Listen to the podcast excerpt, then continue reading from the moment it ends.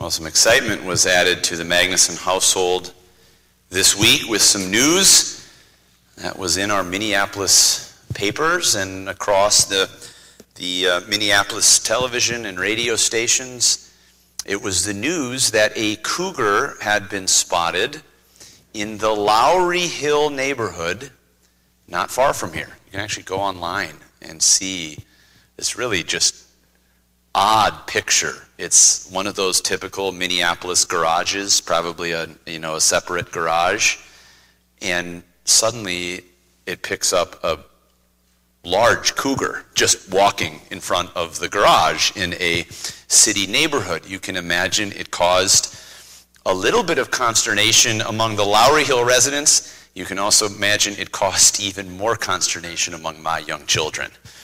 The thought of a cougar on the loose, on the prowl, somewhere around It was very intimidating to my children. It did not even matter too much that I informed them, kids, it also came across the news that a dead cougar was found on 394 um, about a day later.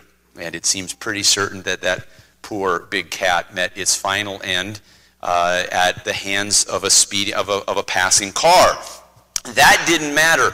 The entire idea that there was a cougar, a mountain lion on the prowl, was enough to capture the attention of my children. And in a sense, that's exactly how it should be spiritually. Tonight we are looking at 1 Peter chapter 5 where Peter says be sober, be vigilant, because your adversary, the devil, as a roaring lion, walketh about, he's on the prowl, seeking whom he may devour. Now, the question, I guess, just in the word picture I'm trying to describe for you is whether anything about your daily spiritual life is akin to my children being aware that a cougar was on the prowl. The admonition of Scripture, inspired by the Holy Spirit, is you be sober, you be vigilant, because the reality is that there is a lion on the prowl, and not just is he miles and miles away in the Lowry Hill neighborhood, as I told my kids, guys, he's way far away from here. He's looking to devour you. You. Not some anonymous person halfway across the world that you'll never see or think about again. You. So be sober and be vigilant. As I was thinking about this message this week, there was a quote that was coming into my head, and I was doing some research to try to figure out where it came from. Some of you may have heard this quote or something like it. The devil's greatest trick, or the greatest trick the devil ever pulled, was convincing the world he didn't exist. And I dug around and tried to figure out where exactly. I, had heard it before, and, I, and, it become popularized in a mid 1990s movie. And it turns out it appears to have been written by a, a French poet named Charles Baudelaire. And Charles Baudelaire was, was a somewhat degenerate uh, a poet. Um, he was a French poet. I don't know if that those two things tend to be synonymous, uh, but in any event, uh, he he was the one who had this phrase that the devil's greatest or cleverest trick. It's it's it's translated in different ways. Was convincing the world he didn't exist. Now, my sense is that if I were to ask all of us who are here tonight, uh, none of us would actually believe that the devil doesn't exist. And yet, and yet we should ask ourselves tonight is whether in a practical way we live as if he doesn't exist. We think, we act as if we do not have an adversary, a devil who is like a roaring lion, always on the prowl, seeking to devour and to destroy us. The title of the message tonight is Beware Your Enemy. Beware Your Enemy. Like to do tonight is I'd to, like to understand just a little bit more from this text about what our enemy is like and what he's looking to do, what we are called to do in response to the reality of this enemy. But then, more than that, tying back to this morning's message, looking at how Peter exemplified, lived this out in his own experience, he was so qualified to write these words to us. Because as we studied this morning from Mark chapter 4, in his greatest failure, he was the one who wasn't sober, who wasn't vigilant. And it was only by the grace of God that he himself was not devoured. So, first, we're going to look at the enemy that's reflected here. Secondly, we're going to look at the essential that is held out for us. And third, we're going to look at a particular example that our author of this passage would himself know well. Let's start with the enemy. If we look here again in 1 Peter chapter 5 and verse 8, you see this statement Be sober, be vigilant, because your adversary, the devil, as a roaring lion walketh about seeking whom he may devour. First, here about this enemy is he's against you. He's against you. The word adversary is a word from the Greek that actually would be used in a legal sense. It's like saying he is your litigation opponent. He is the one standing against you in a court of law, pursuing you. It, when you remember that parable that Jesus gives of that importunate widow, we called her, who went goes to the unjust judge and says, "Avenge me of mine adversary." Same word, same idea. There's someone who is resolutely opposed to you and to your interest. He is an adversary. But notice also, he's a devil. Your adversary, the devil. So he's against you as an adversary. He's against you as a devil. Does anyone know what the word devil means here? It's, it's the Greek word di- diabolos. Does anyone know what that means? You know what it means? He's a slanderer. That's what the word devil means. He's a slanderer in this picture, think of it in the book of Revelation when it's described as, as the one who is the accuser of our brethren, which accuse them before God day and night. Think about this picture. You have someone opposing you in a court of law, and the only testimony he gives is slanderous, false, deceptive testimony. That's what he is. That's literally who he is. He is a liar, he is the father of lies. And what he does is he slanders God to men. Hath God said, You should not eat of the, of the fruit of the tree? Does God really love you? Does he really have your best interest in heart? Will his promises certainly be true for you? Are you sure you have been covered by the blood of Jesus. He slanders God to you. But guess what also he does? He slanders you to God. Think about Job. Ah, you see, I see your servant Job. But you know what? That's because he, you've blessed him. Take away what you've blessed him with, and he'll deny you to your face. And in fact, that's what Revelation says. He accuses us before God day and night. It's as if he is constantly approaching the court of heaven in some sense that we can't even possibly fathom, but similar to what he was doing with Job and saying, Did you see your servant? He tripped up again, he stumbled again, she failed again. This is why 1 John 2 says that if any man sin, we have an advocate. The idea is a, a defense attorney with the Father, Jesus Christ the righteous. Whenever Satan comes and slanders us before God and points out all our failures like a prosecuting attorney, Jesus is the one who stands up and says, But Father, I'm righteous, and this one's mine. He's covered by my blood. What a wonderful thing. Not only that, though, the devil slanders man to man or human to human. He slanders God to us, he slanders us before God, and he slanders us to each other. Do you know one of the ways that you most act devilishly is when you slander your brothers and sisters, when you give false reports, when you gossip about them, when you tear them down behind their back? What are you doing? You are being literally a devil.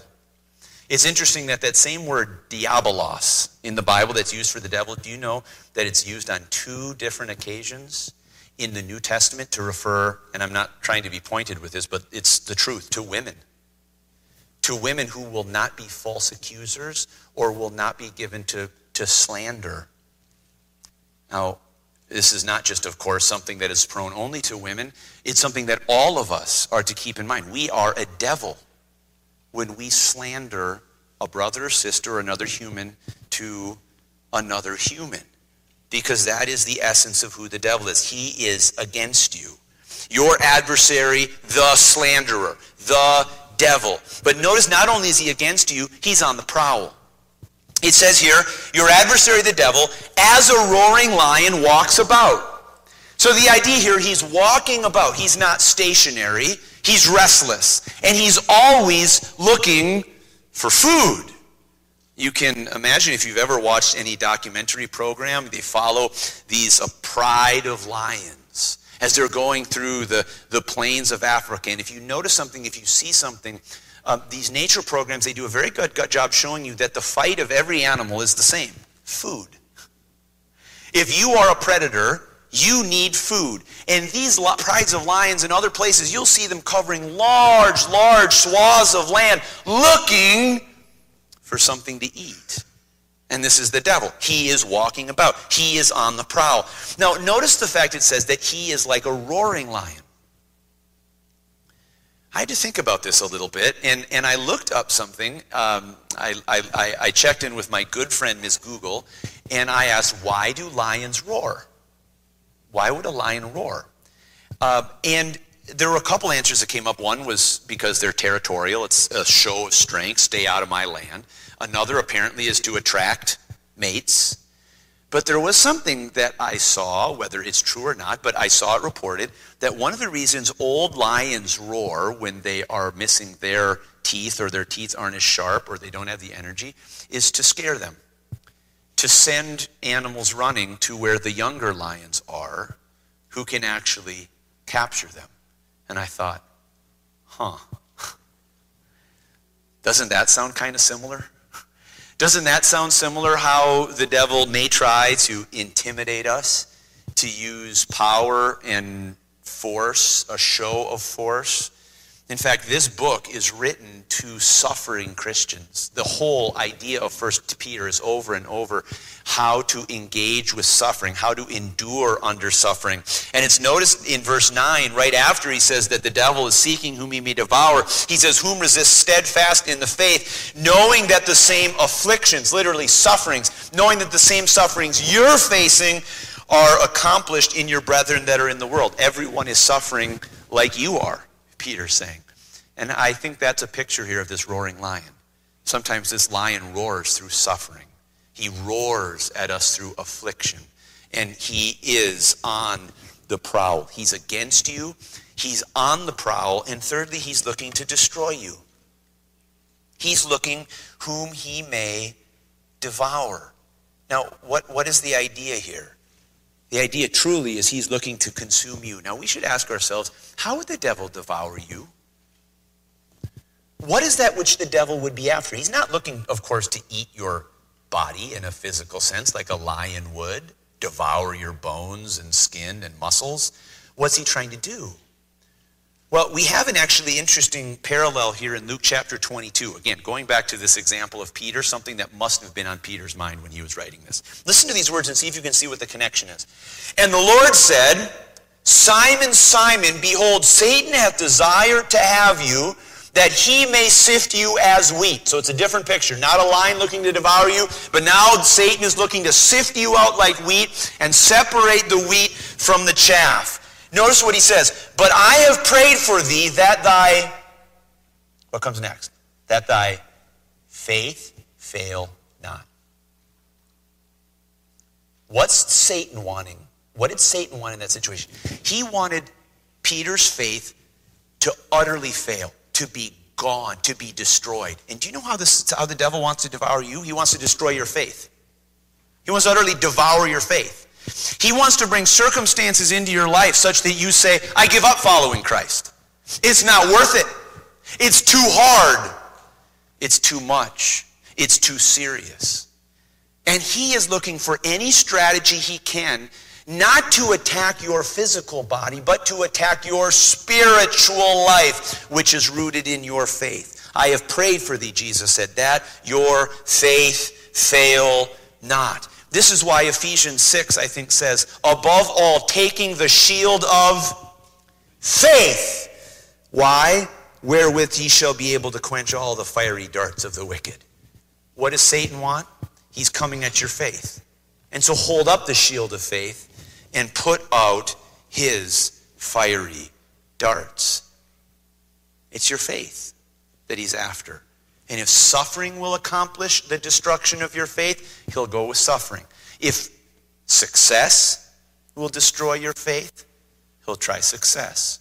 Whatever's necessary, he is after your faith because it's your faith that is the ground of your relationship with Jesus Christ. So you have an enemy.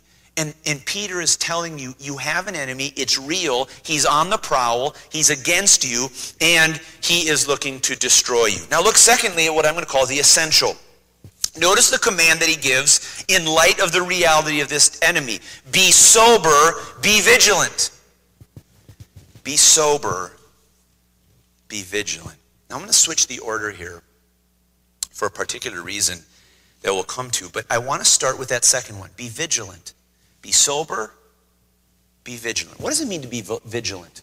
What would be the opposite of being vigilant? Any ideas? If you weren't vigilant, you would be asleep. That'd be one way to look at it. Don't sleep.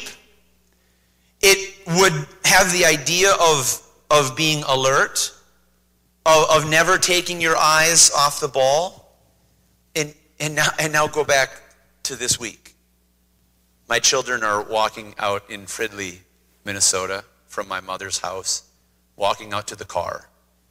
And where do you think their vigilance level is in a dark night?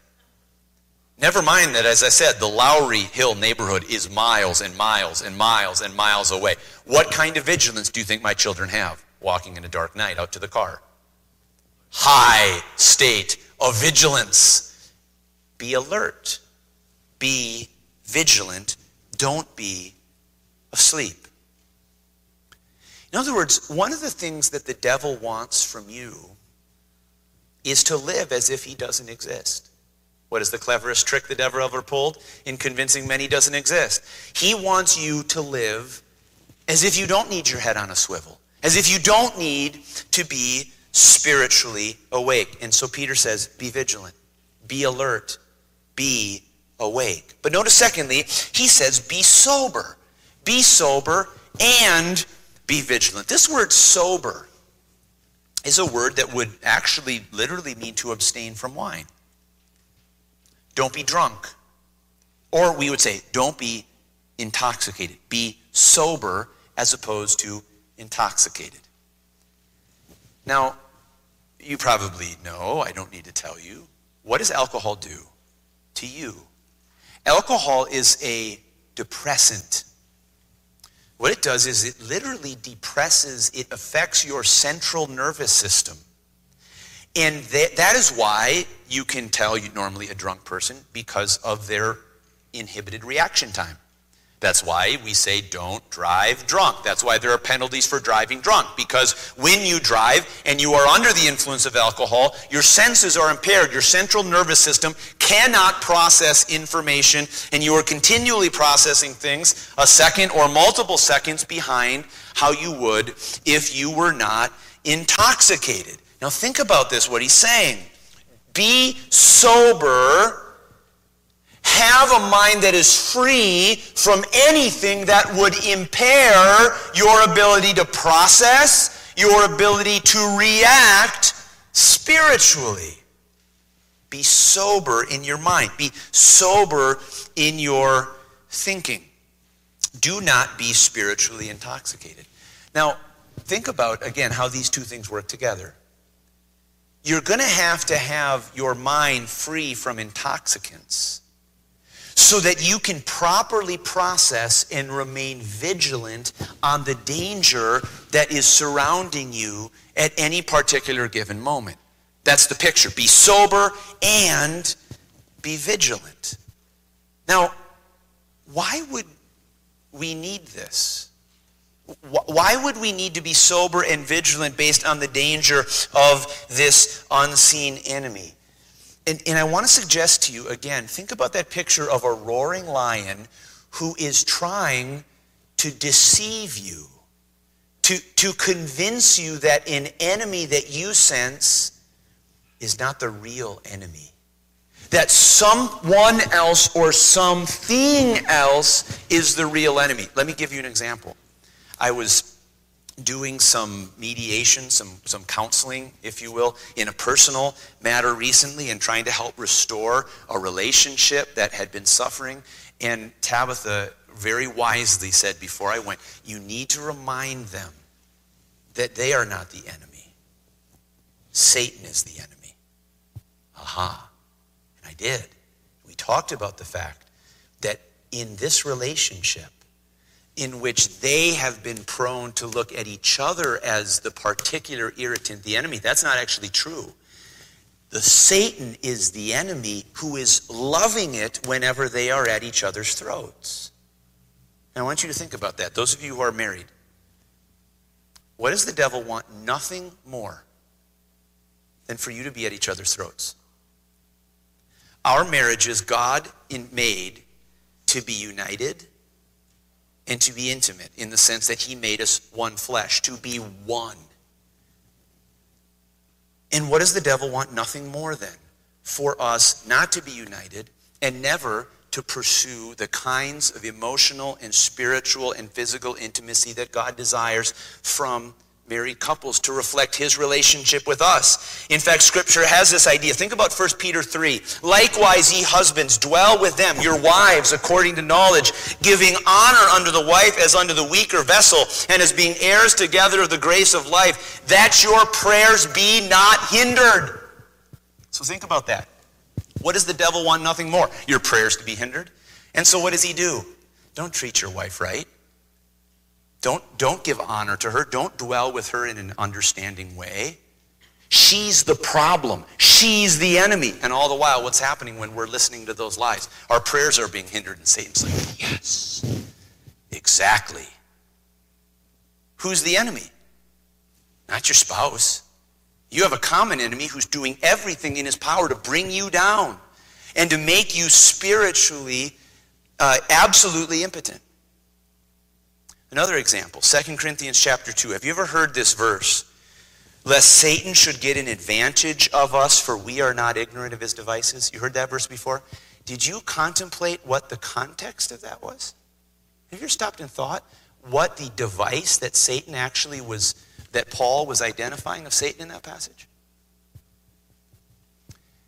It was the story of the man who had been church disciplined by First in, uh, in 1 Corinthians. They needed to put this guy out of the church and, and deliver him over to Satan for the, for the destruction of the flesh, that the spirit may be saved. What happened? Well, Paul says to them in 2 Corinthians 2 this guy, I'm telling you to forgive him. I'm telling you to comfort him. I'm telling you to confirm your love toward him. Why? Because if you don't do that, Satan might get an advantage of us. Do you know, friends, when you don't forgive someone who has repented and confessed their sin to you, and you, can we even say, comforted or confirmed your love to that person, Satan's like, ha ha ha. Here's my advantage. Checkmate me. Why? Because we are not ignorant of his devices.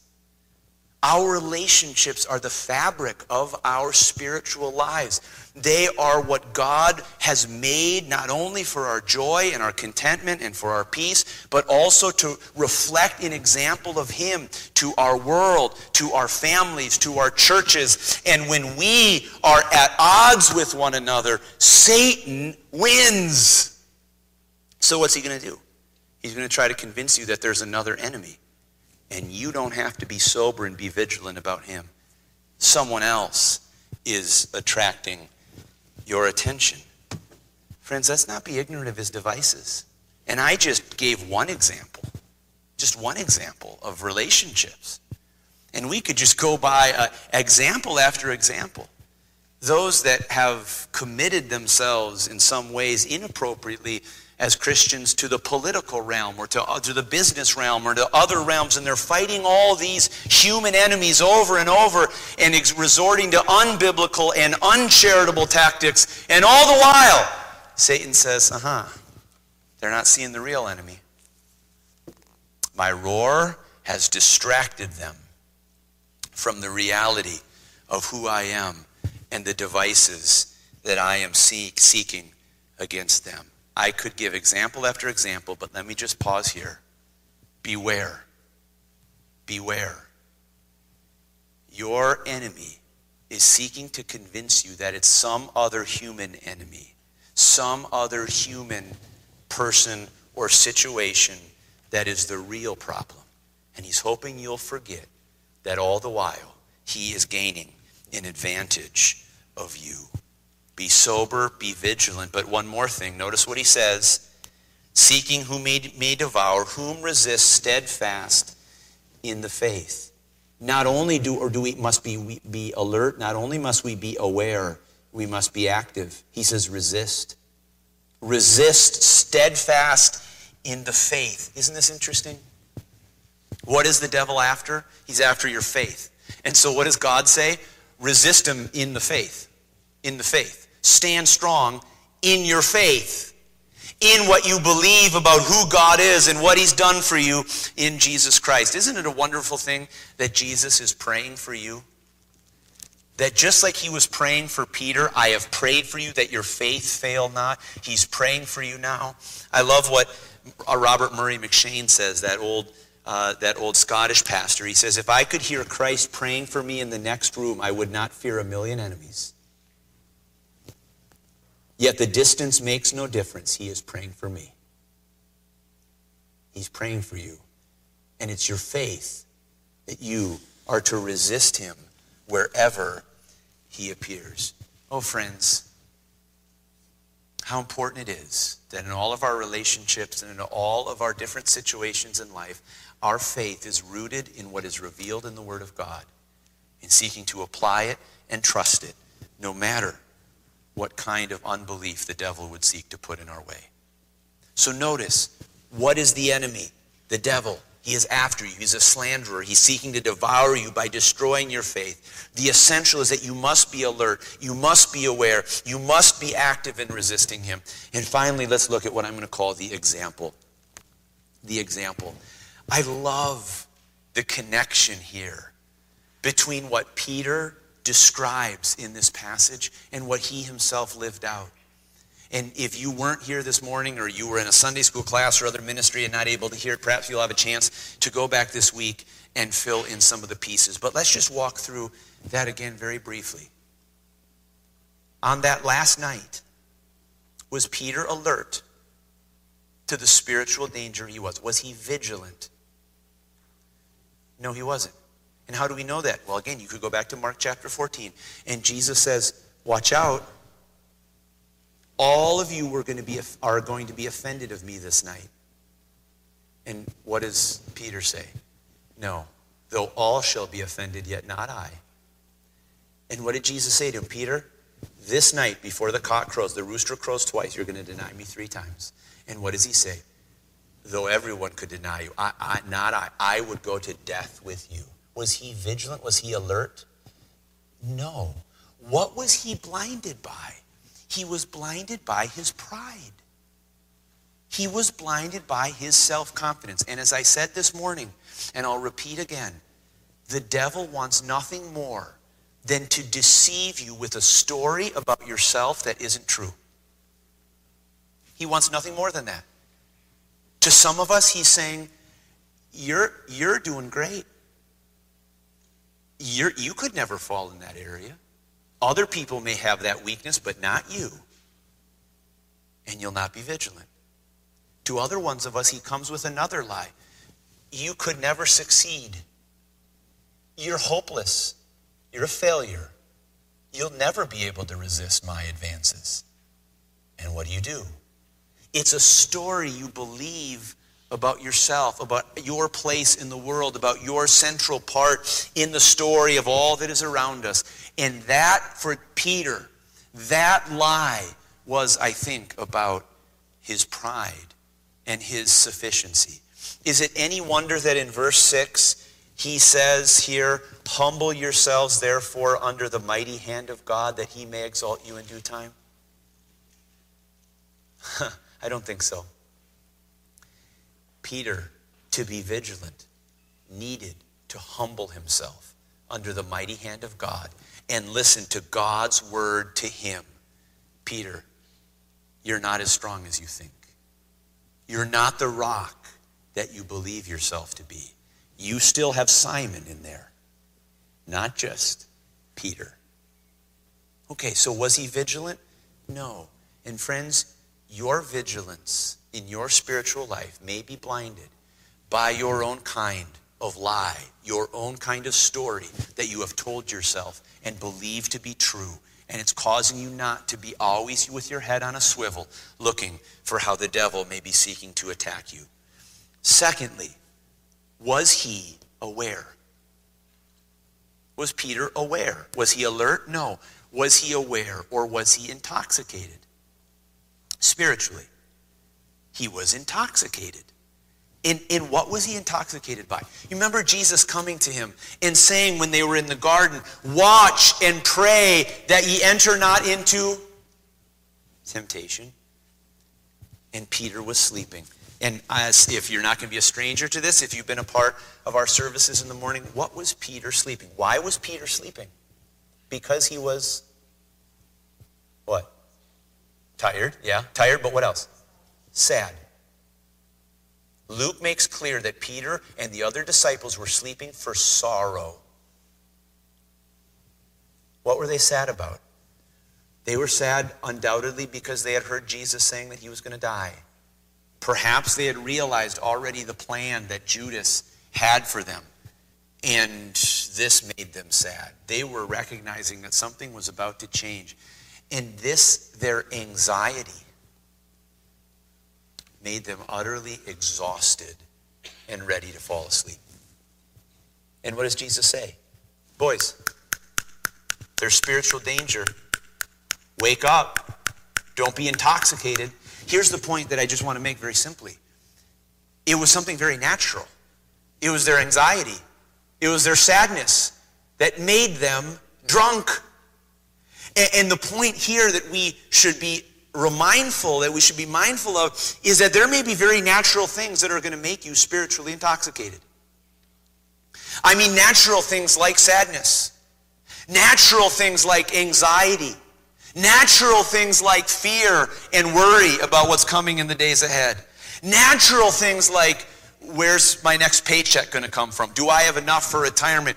Is everything going to work out with my family? Are my kids going to be okay? What's going on with my marriage? Your natural reactions that seem to us as things we can often excuse. Well, that's just who I am. It's the way I'm made. I know I struggle with it.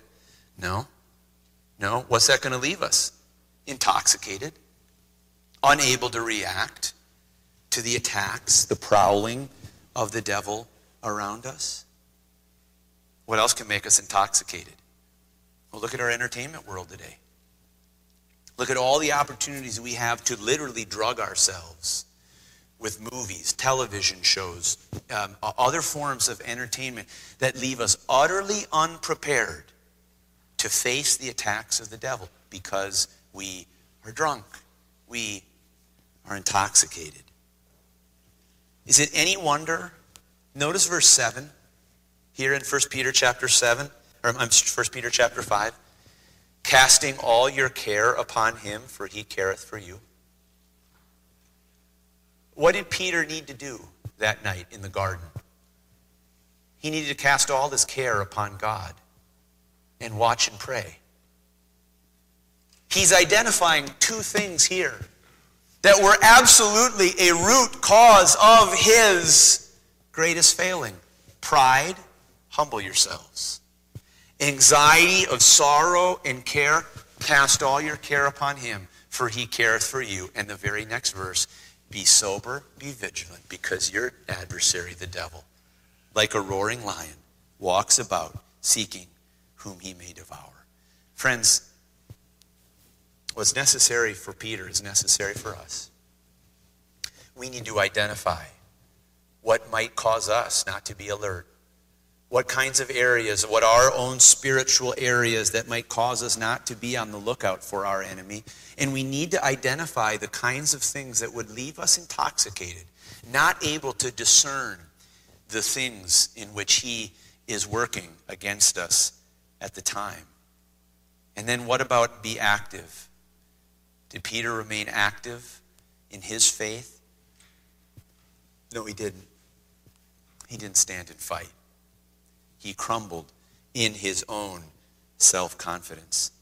You see, this wonderful example, I think, is a reflection for us of a couple things. One, if it happened to the great apostle, the one who spent years, three and a half years with Jesus in close personal fellowship, it can happen to you. Be sober. Be vigilant this week. But you know, it says one other thing too. Because the one who is writing this is the one who experienced the failure. And he's the one who stands as an example that your greatest protection against being devoured is ultimately the one who restored Peter in the midst of his failing. I have prayed for you that your faith fail not. And when you are converted, when, not if you are, when you are converted, strengthen your brethren. And with a look of compassion right after Jesus after Peter had failed him with a personal meeting after Jesus had been raised again from the dead and with his own public restoration of Peter in John chapter uh, 21 I think it is Jesus was the one who in the end was holding on to Peter and holding on to his faith to ensure that he would not be devoured. Ultimately, this story of faith is one of Jesus' protection as his high priest, protecting him from the attacks of the devil. Notice how this ends in verse after verse 9.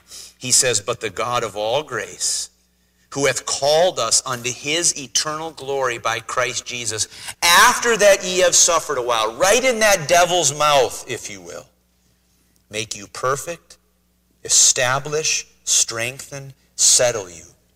To him be glory and dominion forever and ever. Amen. Remember my children this week. Remember the prospect of sobriety and vigilance at the news of a mountain lion in the neighborhood. And then this week, let's make sure that we exercise a similar kind of attitude toward our great enemy, recognizing that our gracious Savior will be standing alongside to defend us.